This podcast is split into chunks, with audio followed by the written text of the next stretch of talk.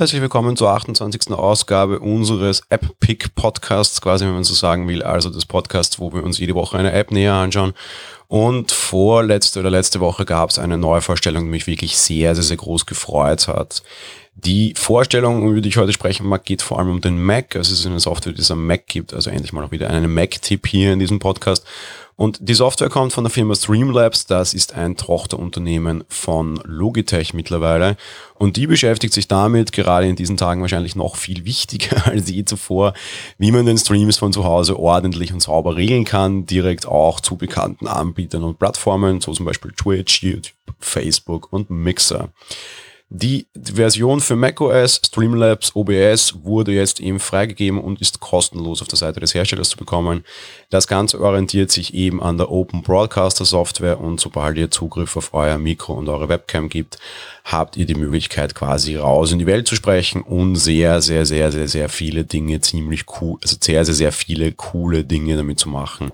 Ihr habt die Wahl zwischen verschiedenen Themes, ihr habt die Wahl zwischen verschiedenen ja, Geschichten, ihr könnt Animationen verwenden, ihr könnt verschiedenste Aufnahmequellen hin und her schalten, da so ein bisschen herumspringen und so weiter und so fort.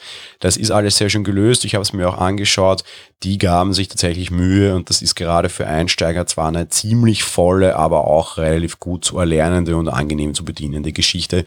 Gefällt mir persönlich sehr gut und ist vielleicht sogar tatsächlich so ein bisschen netter Spaß für die eine oder andere Videokonferenz, die man in nächster Zeit machen möchte.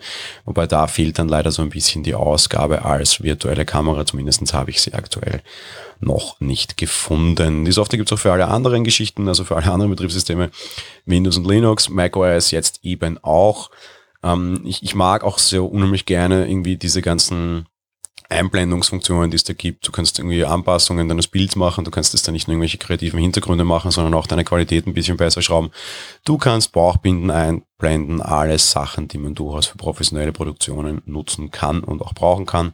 Wie gesagt, das Ganze ist kostenlos, was es sehr charmant macht und euch die Möglichkeit gibt, da hineinzuschauen. Es gibt ein Prime, das kostet dann ungefähr 12 Dollar im Monat oder ist ab 12 Dollar erhältlich, mit dem es dann mehr Funktionen gibt. Ich glaube allerdings für den einen oder anderen coolen, weiß ich was, ja, zu Hause, Gaming-Stream, Musik-Stream, was auch immer, wird die kostenlose Version auf jeden Fall reichen und man kann auf jeden Fall mal sich ein Bild von der ganzen Software machen und eben hineinschauen. Ich finde es eine sehr angenehme Geschichte und gerade in Zeiten wie diesen auf jeden Fall auch einen angenehmen und wichtigen Tipp. Ja, das war's für diese Woche von diesem Podcast. Morgen hört eine Filmfolge, ansonsten hören wir uns nächste Woche wieder. Wie immer der Hinweis, unterstützt uns auf Steady, ihr, ihr sichert damit den Fortbestand dieses Podcasts und lasst uns gerne Bewertungen da. Natürlich auch immer die Einladung, kommentiert bei uns im Forum. Wir haben eine sehr rege Community und die Inhalte dieser Sendung werden dort auch gerne noch ausführlich weiter diskutiert. Nehmt auch gerne an dieser Diskussion teil. Das war's für die heutige Folge. Wir hören uns dann in den kurzen Formaten nächste Woche wieder. Bis dahin. Ciao.